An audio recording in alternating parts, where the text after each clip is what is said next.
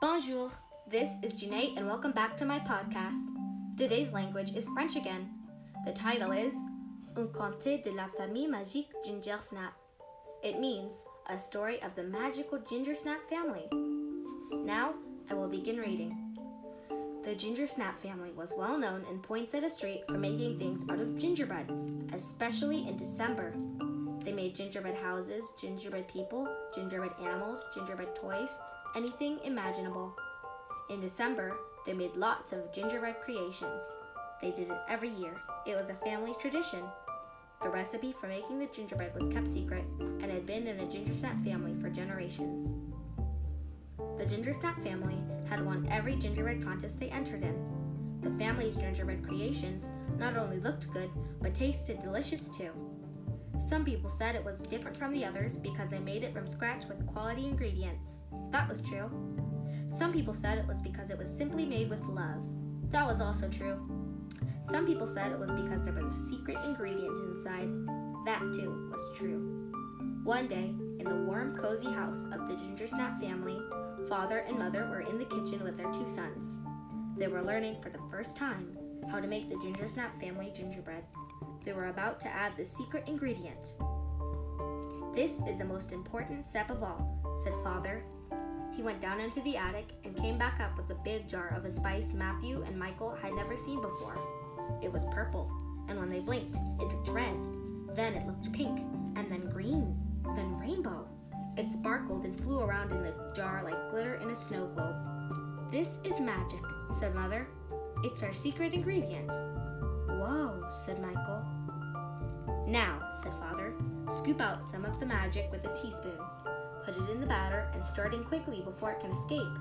They did that, feeling very excited about all the fuss. Escape? This spice will escape? Michael grabbed a small spoon, scooped up some magic, and dumped it in the gingerbread batter. Matthew quickly stirred it in.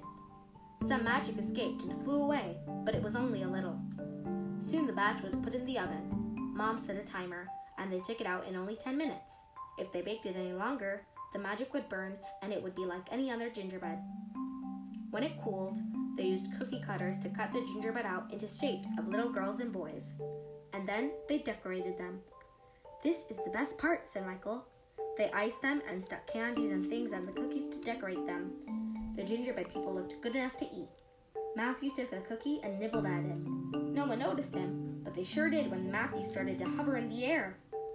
Don't eat these cookies, Dad shouted. There's too much magic in them. Matthew, Michael, what spoons did you use? Matthew, still hovering, put his hand out and a teaspoon flew straight to it.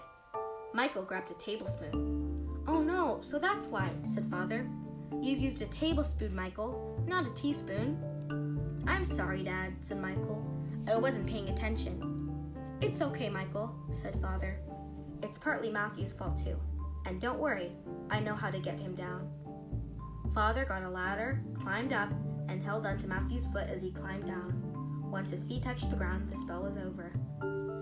Father and Mother weren't surprised when the gingerbread people jumped up from their trays and cheered when the gingerbread man Matthew held was put safely down. After they got over the shock, they played with the gingerbread people, and Mother and Father baked a gingerbread house and tiny furniture.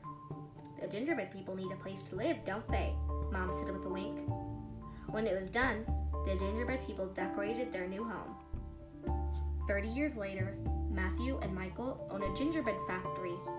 In one hidden room, there is a gingerbread city. The gingerbread people laugh and play and help make the gingerbread. And the Ginger Snap family's gingerbread is still the best in the world. Every December 1st, a magical gingerbread person goes to one special girl or boy. Maybe one day, you will get one phrase préparer la nourriture avec amour et soin, c'est faire de la magie means to prepare food with love and care is to make magic. The family made the gingerbread with love and care, and although it was by accident, they really did make magic. Joyeux Noël! Merry Christmas! Au revoir!